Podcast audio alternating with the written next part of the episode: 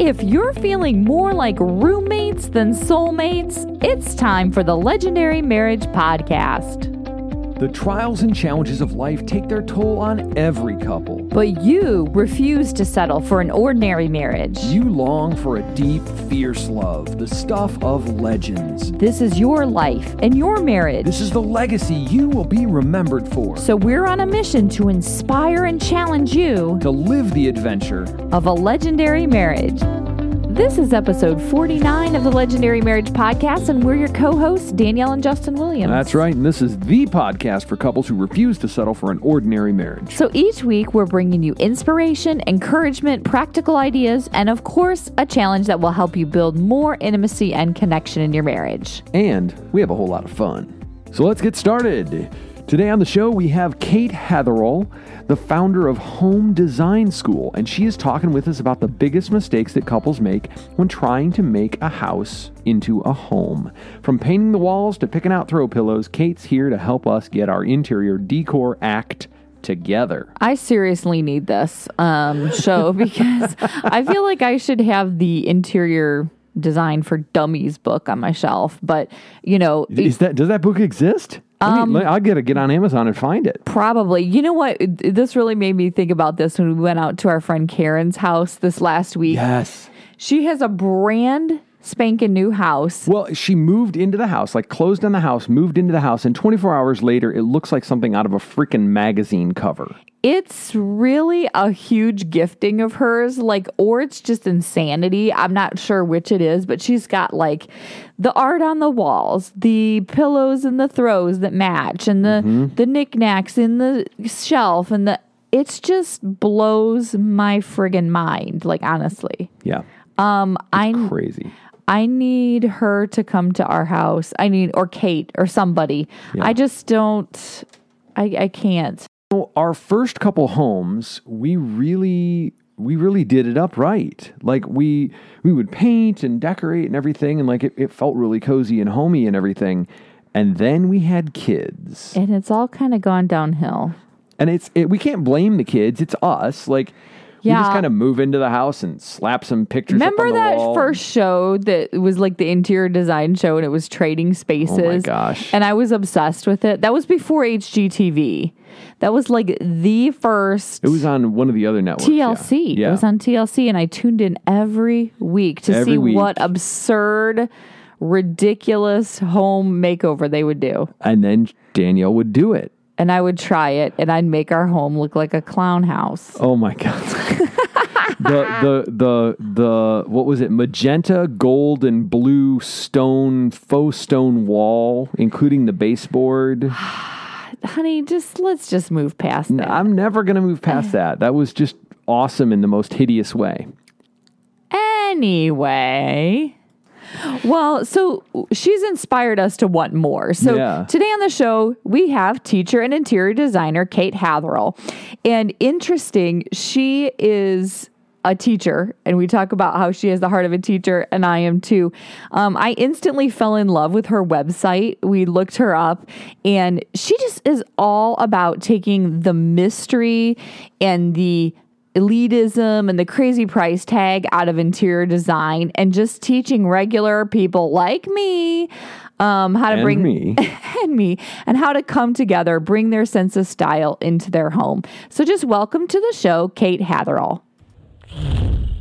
So I have to connect with Kate over the fact that we're both teachers and we've both um, kind of set that aside to do something else.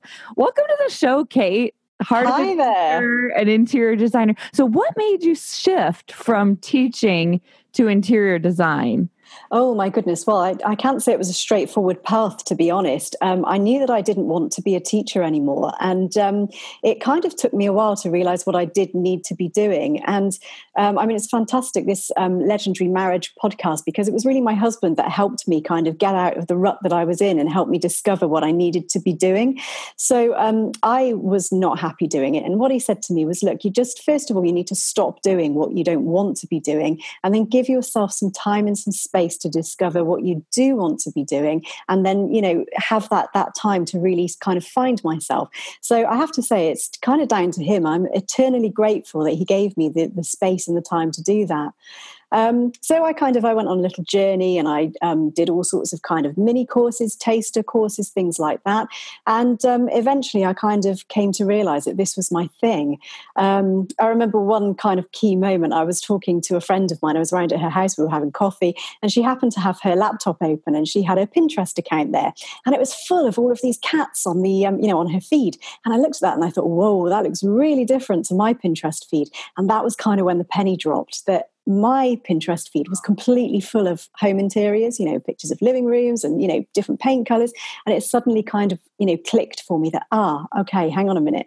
This is my passion. This is what's in my heart all of my spare time I spend looking at home decor magazines and so on and so on. And so I went and studied interior design, uh, got my qualification, and then I kind of set up the um, home design school, which actually started out as a blog. Um, and it's just kind of morphed into what it is today. Um, and I think, you know, because of my teaching background as well, it just sort of became automatic to you know start teaching what i'd learned the things that i knew and helping other people. And hey presto here we are today I love Fantastic. it. No matter how much you try to push that teaching gene down, it it comes back up. It does. You know, it, it kind of sounds like you had these these uh, longings or these loves like in your soul, and like given the opportunity, they just kind of came up to the surface and really blossomed. And I just love that. Oh um, for our yeah, for our listeners, that's just um, I would uh, what a huge blessing that your husband was just able to call that beauty out in yeah, you. I like this guy. I like this. yeah, let's give a shout out to him. What's your husband's name? Andrew. I like him too. yeah, we'll probably keep him. Good, Let's good vote. Looking, Let's yeah. vote. He's a keeper. Andrew. I think we should yes. keep him. and you know, just as a quick aside, as an Ohio-born Texan, like talk about accents galore. I absolutely love speaking with Brits. Like, Yay. so forgive me if I start to slip into a into a, a, a terrible English accent. No, please, buddy, no, don't offend just, her. No, I. That's what I'm saying. forgive me if I do. I'm not. I'm not mocking or anything like that. It's just it's it's a natural instinct as as a crazy kid. I would uh, do Sean Connery voices and everything else, and so. Well, I, come on then, let's hear it. Let's hear your best English accent. Oh no no. um, That's not a good idea. Yeah, anyway. you, yeah. Well, let's embarrass the host of the show. Come on, Justin. No, just no, kidding. No, just kidding. Um, we don't want to send um, Kate crying this early in the day. Um, so working with an interior designer like uh, that's something that i always wish that i could do like just hire an interior designer because i feel like I don't know. I don't have that bone in my body somehow. Like it's just yeah. not there. And so I know there are a lot of other moms like me that just feel like I have no idea what I'm doing. So, what do you think stops most people from just taking that leap and hiring an interior designer and saying, just take over? Well, I think there are several things that stop people from doing it. I know, um, kind of with my audience and the things that they tell me, um, one of the things that people find, I don't know if this is the same way you guys are, but in the UK, interior design is quite an elitist thing. And it's kind of something um, that's it's quite expensive. It's also something that's kind of shrouded in mystery a little bit. So, you know, the ways and the methods are all a little bit mysterious. Nobody really knows how it happens. Um, the pricing is a little bit elusive. And I think it's it's just kind of one of those things that people just don't go there. You know, it's something that the upper classes do. And I don't think it's kind of, you know, people like me don't have an interior designer. And I think that's a massive, massive blocker for, for people to begin with. Um, and I think for other people, there's a completely different type of person, which is the person who wants to create it for themselves, but they just don't know how to do it. So they want to kind of have ownership and they want to use their creativity, but they don't know how to tap into that creativity. And actually, Danielle, you said something really kind of key there at the beginning of your question, which was um, that you just don't know how to do it. You just don't know where to start. And I think that is so typical of what I hear with my audience a lot of the time. And it, it kind of makes me um, a little bit sad because there are so many things that we have tuition for. So when we come to learn to drive a car, for example, we have lessons after lessons. Um, when we come to, you know, cook, we follow recipes. We're taught how to do it by parents or other family members, or we learn it in cooking lessons at school. But when it comes to designing our homes, we're just kind of expected to know how to do it. But it's actually it's it's not um, just something that you know how to do. You're not just born with those kind of you know that know-how that um, that knowledge. It just isn't necessarily there but what I firmly believe and what I see all of the time in my business is that it can be learned in exactly the same way that you can learn how to drive a car, you can learn how to cook. And that's kind of what I what I do and it's my passion is helping people to overcome those blockers and to help them to create the homes that they want without having to bring an interior designer in. Now, I'm not knocking interior designers at all, and in fact, I do some private practice myself. But for many people, they just want to be able to do it themselves. They want a few skills, and that's kind of what I teach people. I teach them where to start. I teach them the order in which they need to do it, and I, I break it break it down in a kind of quite scientific way about okay, well, this looks good because of this, and this doesn't look so good. So these colors go because of these rules, and these colors don't go because of these rules. And when it's broken down like that for people people, people really find that they can do it themselves. And then all of a sudden, you know, they're, they're beginning to do it, their homes are coming together, the light bulbs are going on. And for me, that's kind of what it's all about. Well, what are some first easy steps that people like me that feel like a total yeah. interior design dummy could do to like get a little bit of design so, put into their home? So let's set the stage for everybody. Oh geez. We live in we live in a great house here in Austin. Mm-hmm and um, uh, uh, we're grateful for the home. We love it and everything. And it's like a beige explosion inside. Oh, God. Beige carpet, off white trim, beige walls, beige ceilings. The, the railing banister things are like off white. The wood on the railing It's is, all beige and off white. Okay. It's, it like we, we walked into bland city. And that's, and that's the way it's it's a that's how a, houses are sold. Uh, yeah that's yeah. how houses are built. Like unless you're willing to put in another couple ten thousand dollars or something. Yeah, like yeah sure, sure, absolutely. And you see that, you know, with new build houses particularly. And I think um, there's a thing, you know, when people are selling houses, that they really want to kind of deneutralize it so that you know it appeals to a wider market of people. So I think lots of people are faced with the same problem that you guys have. That you do walk in and you see, you know, there's all of this kind of blank space. It's all just as you say, it's kind of decorated beige.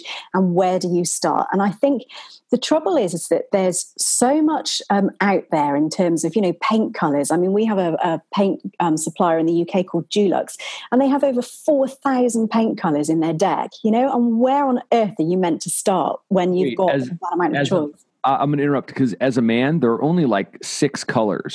So how like red, blue, green, uh, yellow, black, and white. I mean, that's that's it. Like, how, how do they come up with four thousand? That's in, that's insane yeah, I mean, I, I, mixing paint is an incredibly complex thing, and you, I mean, um, I, I cover this in in my color masterclass that I teach. But when you have a pot of paint and you kind of take the lid off and you look at the color that you've got in front of you, let's say you know it's blue or something, but the number of colors that have gone into that tin of paint to make up that blue is just phenomenal. It's incredible, you know, the number of different colors. So they'll use, for example, orange to darken the blue, which you just wouldn't expect to see in there. Now, all of those um, colors within that that paint it stay there as undertones. So although you don't see it when you take off the lid of the paint, once you've painted it on your walls, it's then that the undertones start to come through. And that's what trips a lot of people up. So they think, oh, I'm going to paint my room blue. They go and buy what they think is a, you know, kind of non-offensive looking blue paint. They paint it on their walls and they find that it looks completely different. And that's where so many people go wrong. It's it's such a, a kind of big and complicated beast. But what I will say is, once you understand a few rules about it, as I was saying, you know, in answer to the last question, once you know what to do about it, then you don't keep making those same mistakes. So there are ways that you can overcome it. There are things that you can learn, you know, that can help you. And it's not rocket science either. That's the other thing, you know. Um, interior design is, you know, fantastic. It's my passion, but it isn't rocket science. It's about knowing some basic rules. Yeah, what are what is some, are some of those easy ways to kind of get started when you feel like that you feel like paralyzed? Sure. Okay. So I think um, a lot of people um, kind of create a room sort of organically. So they'll, um, you know, perhaps buy a piece of furniture or they'll buy a piece of artwork, they'll put it in the room, they'll see how it looks, and then they go, hmm, what should I get to go with this? And then they'll go into you know a facebook group and they'll post oh you know what color should i paint my walls to go with this or what cushion should i buy here or whatever and that's just that's the wrong approach because you cannot decorate a room properly and get a real cohesive um, looking room if you approach it in a piecemeal way like that.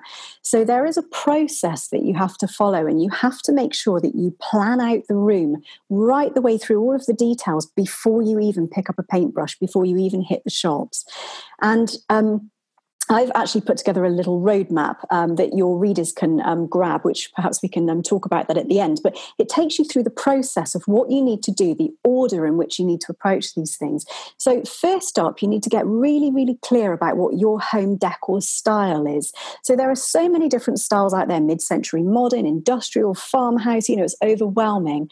And what I always advise people to do is rather than spending kind of hours and hours and hours on Pinterest, where you can get, you know, completely paralyzed with all of the choices that are out there is to actually spend some time really defining very clearly what it is that you like about the rooms that you're looking at. So, is it um, the patterns? Is it the colors? What about the fabrics do you like? And I really encourage people to get as detailed as they can so that they come away with a really clear picture of exactly what it is that they like about those different styles and the things that they want to invo- avoid once you've got that list, you can then begin to um, find the other things for your home. So, quite often, the style will dictate the color palette. So, if you like, you know, kind of farmhouse, they tend to be more sort of neutrals with, you know, lots of um, distressed woods going on, that sort of thing. If you like shabby chic, you're going to like distressed French white woods and creams and things like that. If you like mid century modern, you're going to be looking at kind of pops of orange and bright colors like that, and so on. So, the key, really, the starting place is really to nail your style style and to get really, really clear about what your decorating style is. And then when you've done that, um, you can then start to bring in all of the other elements that then kind of match with that style that you've identified. Does that make sense? Yeah. So uh, my style would be industrial Colorado aspen farmhouse. Yeah, he'd be like lumber lumberjack industrial. Is that is that a style? It is now. it's the just I like soft surfaces. Oh, yeah. okay.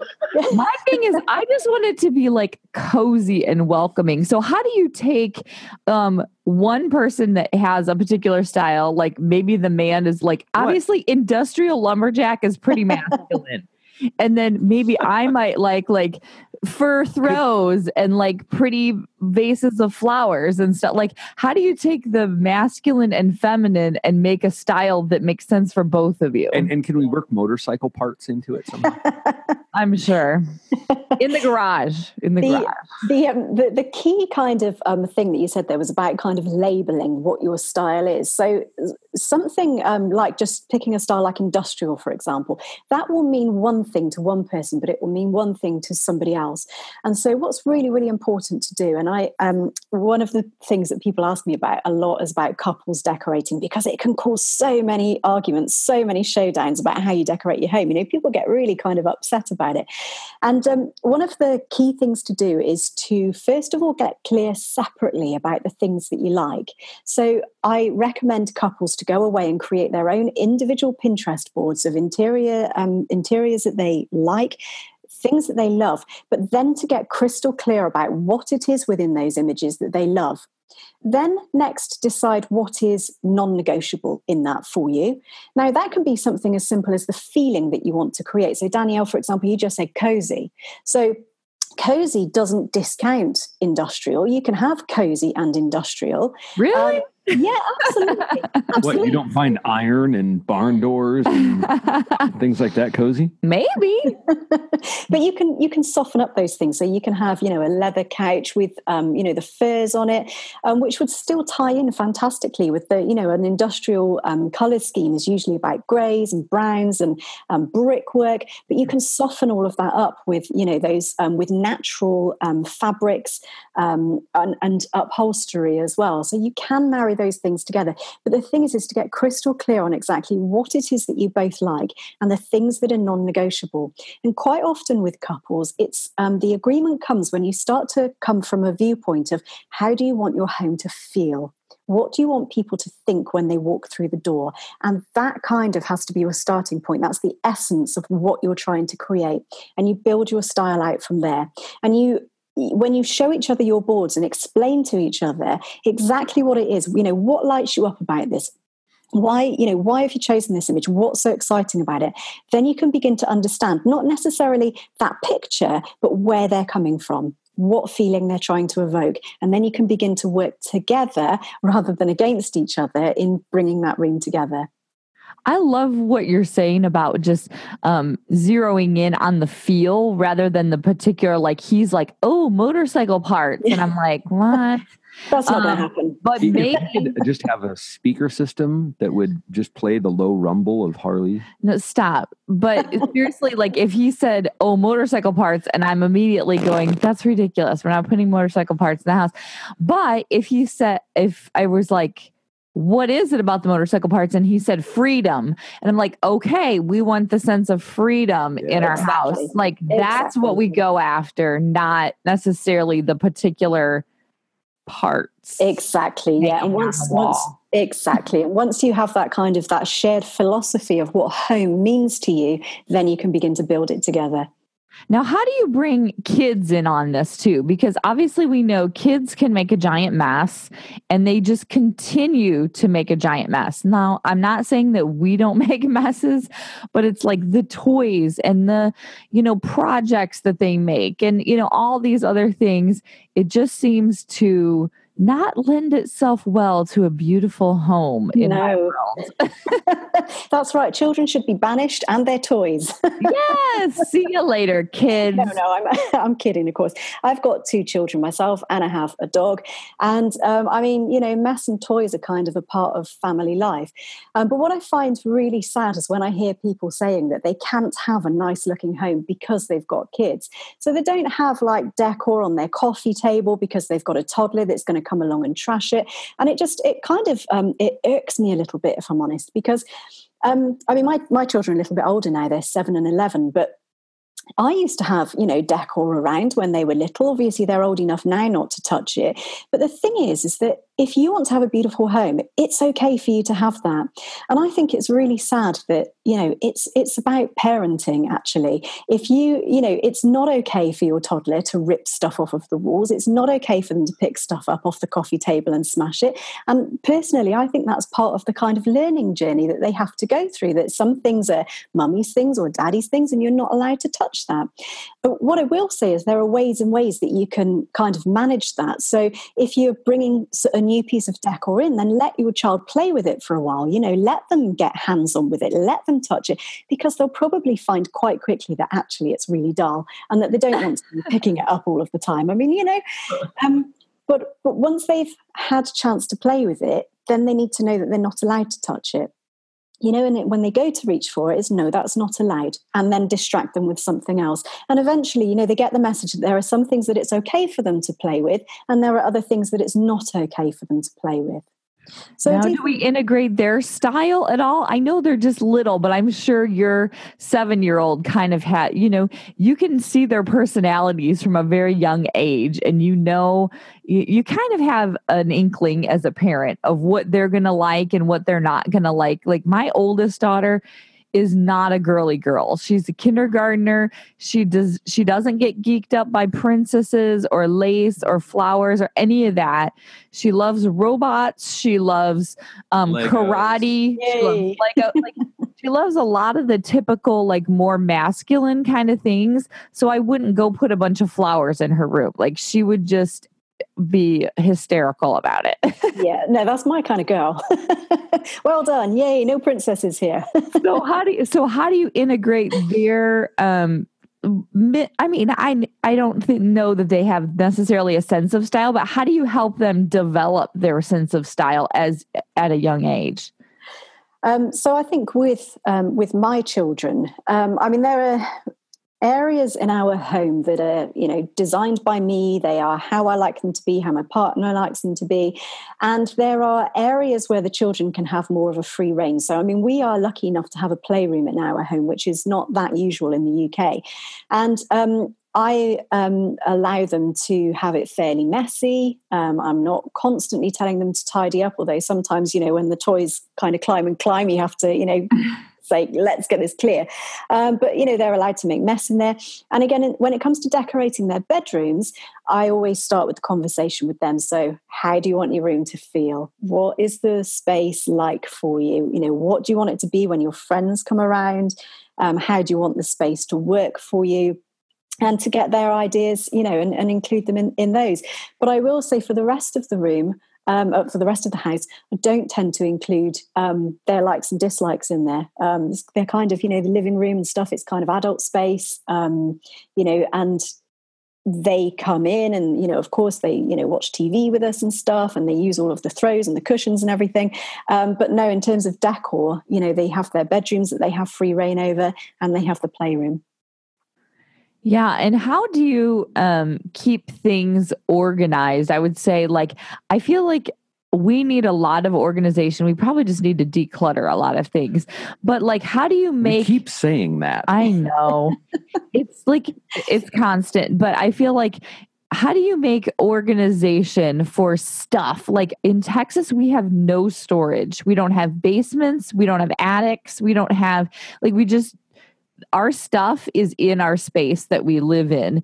So, how do you make organization or like storage a little bit prettier? Yeah, sure. I think that's a, a, really good point. And I think you can make storage really pretty.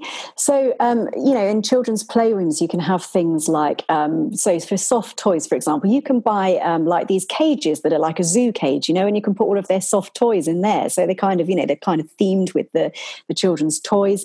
Um, you can get, you know, some really beautiful looking baskets, um, you know, and um, that are you know, in all sorts of different fabrics or natural materials that match your decor. It doesn't have to be, you know, kind of a child themed thing. And you don't have to have, you know, big plastic boxes or whatever it is that you don't want to look at. You don't have to have those in your home. There are better storage options out there.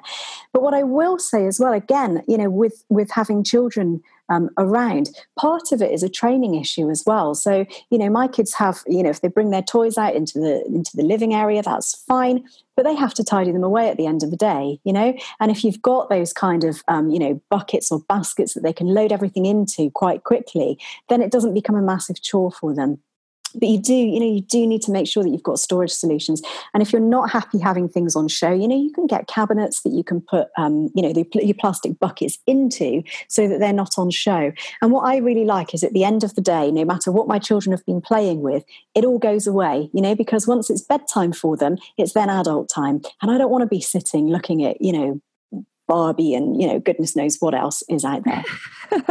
you know, well, that's my thing. I love that. I love that you say like it's more it's kind of a boundaries issue. Like yeah. this is our stuff and this is y'all's stuff. That's and right. Let's let's all and also a stewardship thing too. Like you take care of your things and we're gonna take care of our things. And if we're leaving him all over the place to get stepped on and everything else. It's like I just want everyone to leave my stuff alone. I, just, I, just, want my stuff to be where I oh, yeah. So you need your own storage, your own storage. Right. I have it. it's not a matter of storage; it's a matter of of little fingers with. well, then you just need to. Hey, look! Here's Dad's things. Let's take them and throw them in the backyard. Oh, Dad's things is so much more fun. Well, I'm I'm yes, I'm I'm wondering. You spoke to the paralysis of putting a paint color on your wall, and I know friends of mine. I've not ever done this before because we're usually a little more fearless. But stop, stop oh, laughing. No. Oh no, no. Put the swatches like they color like six different colors of blue on their wall, and then it just stays there for like a year, and they never decide because it's so scary and um how do you choose a color that's going to work well for your home? Oh man, not like that.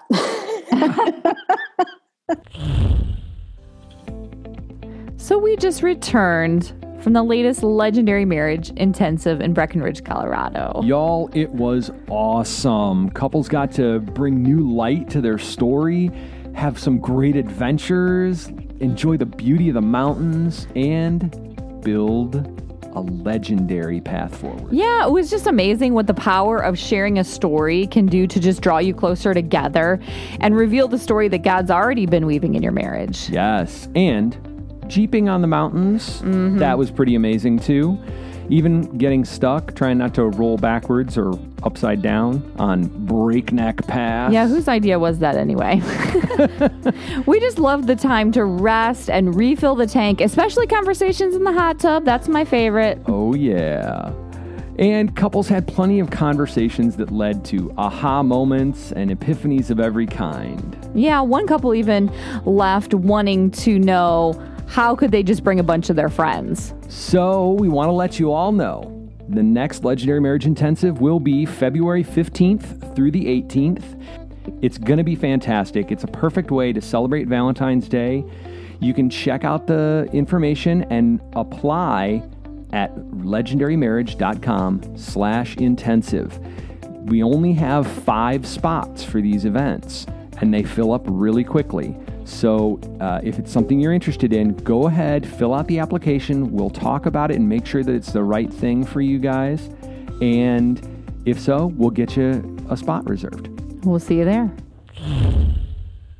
Okay, so the first thing, um, if you're well, if you're going to test out a paint color, you never, ever, ever put it onto the wall.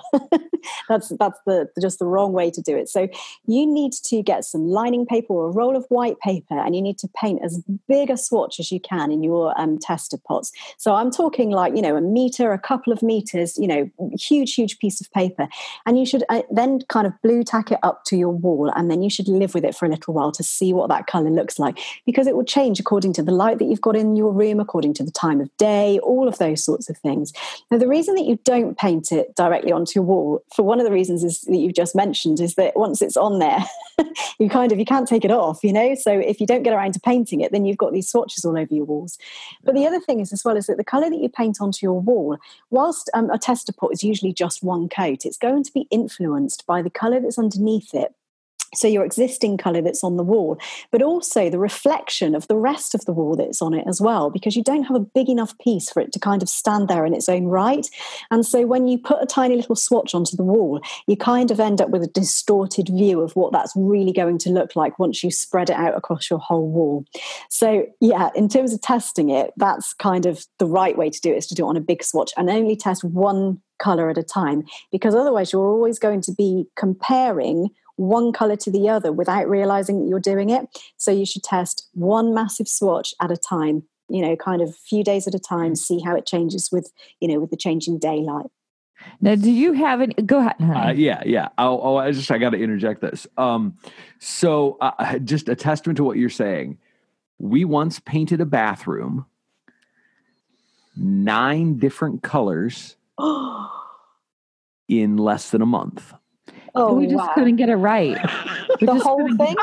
the whole thing. Oh we wow! Go and get some and put it on the wall, and oh yeah, it looks good. Yeah. And then you, you paint it, and you're yeah. like, oh, oh, it looks yeah. like a oh. Uh-huh. It was a and very, go back to the store. It was a very large bathroom too. It wasn't like a powder room home. It yeah. was a lot of work. yeah. Oh, wow. But I don't think you guys are alone with that. And I think, you know, many, many people, I see it, you know, I'm in several Facebook groups and I see this question coming up all of the time, you know, oh no, I've painted it and it looks awful. And it's often because it's not been tested the right way. Yeah. Yeah. Is there, are there any um, colors that are, you know, great for the living room or great for the kids' playroom? Or like, do you have any colors that you're like in love with right now? Do you know that's a fantastic question? And the reason that I love it is because um, I'm always a little bit wary when people recommend paint colors. And the reason for that is that paint changes according to which room you're in. So there are so many things that affect what, how a paint color looks. So, for example, if you're in a, a north facing room and you live in the northern hemisphere, then you're going to have cold blue light coming into your room, right? If you um, have a south facing room, you're going to have warm yellow light coming into your room. So the same paint color will look different in a north facing room than it will look in a south facing room. Whoa, so my just... mind just totally blew up right now. Justin, I have like, I have, that is a total like epiphany. I have never thought of that in my whole entire, like, not even an tiny little microscopic oh. part of that thought has ever occurred to me. Oh wow. And it's not it's not just about whether it's north or south facing, because otherwise I could just recommend, you know, paints for south facing rooms. But it's also about the quality of light that comes in as well. So if you, you know, if you have um, open fields at the back of your house, for example, you're going to have a different quality of light coming in than somebody that's got lots of buildings outside at the back of their house. And yeah. so all of that, and that's why I don't ever recommend, you know, kind of um, off the shelf paint paint color, you know, per se. So it's about testing in your home, in your real space, and seeing what looks right for you. Okay, do dark colors really make rooms feel smaller? No, not at all. Um, the way the the way to um, get uh, sorry, the way to work with a small room is either to make it really cozy. So, in fact, go darker with your paint color. So, you know, your dark grays, your navy blues, and you create a kind of like cocooning sort of, you know, atmosphere in that room. So it feels kind of, you know, snugly, warm, cozy, and those sorts of things. The other thing that you can do is you can choose a bright paint in that room, and that will work um, quite well to brighten the space. But the mistake that most people make in rooms that are small and that don't have great quality light is they paint them white now, or, or, a very, very pale or a very, very light color. Now, the reason that that doesn't work is that in a small room, obviously your walls are quite kind of close to each other. And so the shadows that you get off of that, they just kind of bounce around the room and they make everything look really, really dull. So you either need to go for a strong color or you need to go for a very dark color and kind of embrace the, you know, the darkness and the smallness of that space. I love that idea. Mm. Now, um, also i was wondering too just like thinking about like the kids rooms and you know bedrooms in particular like we always want our bedrooms to feel like restful and cozy and all that. Is there anything to in your opinion is there anything to like the feng shui or the energy of setting up a room well, do you know it's um that's a really interesting question. I've got um I've got a bit of a story about this. Um, about ten years or so ago, my husband and I went on a holiday to China, and um, we, would actually won the holiday, believe it or not, entered a competition. Yeah, we had um, we had a two week all expenses paid holiday to China, which was just phenomenal. It took us a while to get our heads around the fact that we really had won it, but we really had. And um, one of the um, they'd kind of set up different experiences for us during the two weeks. So they took us around to different cities and they showed us all sorts of different things. We had an absolutely wonderful experience. But one of the experiences they'd set up for us was to go to a city called Xi'an, and and um, it's part of where they've got the um, the Great Wall of China. So we had a, a look at the wall, um, and then we were invited in to meet a feng shui master. And um, that was really, really interesting because they spoke to us about the importance of feng shui in your household. They right down to um, how important it is um, to have the direction that your house faces correct, and about what you can do about it if it's not facing the right way to make sure that the feng shui, you know, kind of um, operates properly for your health and for your you know your good energy and your well-being. So it's like absolutely fascinating. Um, they said things like you know I, the ideal house has a mountain at the back which i think is for kind of protection and strength and stability. And then you should have water at the front of your house which i can't remember what that signified now but it was something like um, was it prosperity or you know good energy flow? Um, and so you know it was kind of really interesting to um, hear that sort of different cultural perspective on you know design and, and how you you should how you should lay out your house. Oh my gosh, yeah. Justin, we need to get a mountain behind our house. I'm not moving again right now. you know, it's kind of funny because like our like our souls come alive in the mountains, but we're not we're not in the Texas desert. But I mean, it's pretty dry here. But my soul comes alive in the mountains, but my sinuses dry up and cause tremendous pain. And then it feels like a desert in your head. Yeah. and I can't breathe. And you can't breathe. Um so you you're not a feng shui person per se, but you um understand the uh you know importance that people you know hang yeah, on it. I I read into it a little bit a couple years ago and I've got my little swipe file with you know a few the few basic things about like how the how the colors and the elements interact. Oh yeah, fantastic. played with it a little bit. I'm not sure it's like uh, the gospel. Yeah, I'm not sure it. I, I, don't know how it aligns with the gospel exactly, um, uh, and um, I'm not sure it's a magic switch. But, but there's good stuff in it. Yeah, like yeah, played with it a little bit, you kind of notice, oh, yeah, mm, okay. Yeah, and I, I do think that there's, you know, um, some truth in, um, you know, certainly about how you decorate. I mean, that has a massive impact on how you feel. You know, you just think about how you feel in a cluttered space versus a clear space, you know, how much mm-hmm. calmer you feel, how much more in control versus how out of control you feel in a cluttered space. Um, think about how calm you feel in kind of blue or green spaces versus, you know, how energized you feel in red or bright spaces. So I do think, you know, it kind of links to color psychology as well, which is um, something else that I touch on in my color course. Um, mm. But, you know, I don't know that much about feng shui, but I do think the little that I do know about it, you know, there's certainly, you know, some of those elements that tie in with, you know, the way that I think about things for sure. So you're like totally motivating me to want to like just bomb up the house and oh, just boy. go crazy on it. Yay. And uh, that's probably not advised, but um, I'm a little concerned that um, I'm going to go broke doing it. Um, how do you speak to um, like embracing like the thrifty or not quite so expensive way to go about this? Yeah, sure. And I think um, it's actually it's one of the biggest um, kind of things that people come up with. They say they want to decorate, they don't necessarily have the budget to do it. So what do they do about it? What I think is really important, what is the most important thing, is to get your design clear to begin with. So before you spend any money at all, make sure that you are clear, as I said earlier, about what your design style is and what you're trying to achieve. So um, make, you know, put together your mood boards, put together collections of things that you want to have in your home, and make sure that you first are clear about what you're trying to achieve, where you're trying to go. Because if you don't do that, that's when you end up wasting money making expensive mistakes. Um, you know I, and you I, I, know that i've been in this position before where i've been you know standing in the refund queue i don't know how many times taking things back because they don't match. I've ordered stuff on the internet and you have to pay all of the delivery charges. You know it's just it's a waste of time and money. Um, so number one, make sure that you get clear about exactly what you're trying to create. Once you're clear about what you're trying to create, then that's when you can start to build your mood boards, get a clear picture of the items that you want to include in your house. So specify the fabrics that you want to have, the furniture that you want to have, you know, the artwork that you want to choose, all of those things. So get really clear on the elements that you want to have and then add it up. And you won't believe how many people don't want to do that. They just, you know, people have a mental block when it comes to money that they just don't want to um, kind of face up to the fact that it's going to cost them, you know, X amount of money to do this. But if you don't don't start from a position of having a clear plan and a clear budget, then you are going to run out of money halfway through and you are going to have a scheme that doesn't turn out how you wanted it to. I love how everything she's talking about speaks to what we call alignment.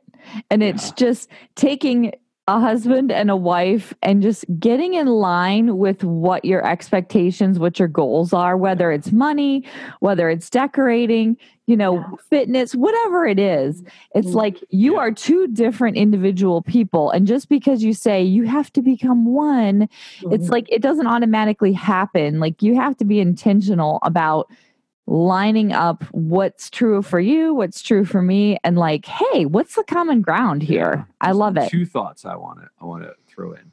One is the, oh my gosh, I just there's this the impulsiveness in me goes, I just want to go to Home Depot, grab some some paint chips and like yeah. paint stuff. Like I want to uh-huh. I want to have that instant transformation thing. Mm-hmm. And and like I totally get the we need to plan the work and then work the plan. Mm-hmm. Yeah, yeah. But oh man. And then the second piece is just around like again the alignment of of Danielle and I both, and the masculine and the feminine and the feng shui and all these different elements. Mm-hmm. Um, and what I've seen so often is there's there's the uh, very clear delineation between the rooms that are his room man cave, man cave, room that are her room. Sure. And it creates this kind of really uh, disequilibrating experience going through someone's house. It's not, yeah. It's like, oh, it's rainbows and yeah. unicorns, and now it's motorcycle parts on the wall, and now it's yeah. Oh, yeah, absolutely. And I, it, I mean, it really does go back to you know what I was saying before about um, getting aligned together on what you're trying to achieve together. And it is you know your home. And yes you can go down the route of saying right well you know you can have this, this room and room. decorate that how you want to and you can have this room and decorate that how you want to. But really that's you know that's not kind of what home is about is it? And so it's mm-hmm. about trying to bring in the elements that please both of you. But you see if you start from a point of planning you can have those conversations up front. And rather than going through the whole process kind of fighting with each other about well i want this piece of furniture. Well i want want this piece of furniture. If you're both coming from the same place because you've planned it out together beforehand, then it just it kind of just all falls into place. But where people go wrong is exactly what you just said there, Justin, is they rush out, they want to decorate it, they want to do it all in a weekend, and it, you know, invariably it doesn't work out well. It doesn't end well. The lesson is don't do it like Justin. Is that the lesson we're hearing here? No no no, no, no, no, no, no, no, no, no, no, no, no, no, no, no a whole lot of nope on the side. Oh goodness! I didn't say that's what I do. Okay, it's just what you want to do. it's what you want to do, yeah. And I think you know we we want to transform our homes overnight. And the thing is, there are so many shows on the TV that show us that that's possible, don't they? That they they come in and they. I mean, we yeah. we have a. Do you have a show over there? We have one in the UK where they make over a whole room in sixty minutes, and they kind of do it, you know, live on camera, so you can see the sixty minutes ticking sure. down. But what you don't see are the months of preparation that have gone into you know planning out that design. Right right. They have a truck full of all the stuff right outside the house and then yeah. they just do it. Yeah exactly. It, it's been weeks in the planning. So well, how do we how do we get to a place of creating that kind of plan so, um, first thing, go and download my roadmap because it talks you through the steps, step by step, um, how to do it. So, it tells you to start off with defining your style, and then it tells you how to move from there. It also tells you how to do that, and then it tells you how to move from there and through the next stages that you need to do. And um, that's a, um, an absolutely free resource that you can um, grab off of my website. And in there, not only does it give you the step by step process that you need to take, but there are also links there to other resources as well that people can grab. So there are links to blog posts that can help you, there are links to free videos, all sorts of different things as well. So, yeah, um, go and grab it. So if you fancy grabbing that, you can head to thehomedesignschool.com forward slash legendary marriage. And not only can you get that roadmap on there, but there's you know a ton of other resources on there as well that I've put together for you guys that I think would be helpful um, for Danielle and Justin's audience. Um, so, you know, all sorts of things. There's some stuff on there about how to decorate with your partner as well. So all of those things that we've been talking about today, um, you know, there's some more hints and tips for you there as well. I am so excited about this and more than a little nervous. I have a feeling I know what my weekend is going to be. Well, it's not just a weekend. Remember, the weekend is for planning. No, that's right. I, that's what I mean. We're going to be planning over the weekend. All right. It can, it can, be fun. It can be fun. It will. Be. It will be. All right, Kate. It was so great to have you on the show. Oh, I'm sure yeah. our audience is um, inspired and ready yes. to get cracking here. Oh, thank you so much for having me. I really enjoyed it. I am just inspired to just cozy up our house. Yes. I like how she talked about just get a plan and just see where both of your styles overlap or like what's the common value there. She's so in line with the stuff that we love. Yes. Just the um the thought that a motorcycle part could hang on the wall is just obscene. Maybe we could take a, an old muffler and like from a motorcycle and like wrap it in Christmas lights. Like you know, it's we're coming up on Christmas sooner than honey, later, and I'm like all about the honey, Christmas decorations. I'm going to take so her advice. jumping off point. I'm going to take her advice. What's important about that to you? Moving right along. if you don't know what's important to that right now, to me, then we just need to move along. Come on. We're not supposed to start a fight here. Jeez. Well, you started one. All right. This week, just hit up Kate's free resource. So, we're going to challenge you to have that conversation about making your house more homey to reflect both of your styles. So, jump on um, the show notes, and we've got the link right there for you. Next week, another great episode. We have Pastor Eric Bryant, who's a, a, friend we've known for a while, talking about how opposites attract and how we can embrace our differences and live a more connected and full marriage and life. All right, so come join the conversation on our free community on Facebook. It's a private group for men and women to support, encourage, inspire, and share about transforming your marriage from ordinary to legendary. You can search for the Legendary Marriage Group on Facebook or visit legendarymarriage.com slash community. You can find this episode and the show notes at legendarymarriage.com slash 049. Have a great week. Hey, thanks for listening to this episode of the Legendary Marriage Podcast. We're thrilled to have you with us on the adventure. This is Danielle and Justin reminding you don't settle for an ordinary marriage. Make yours legendary.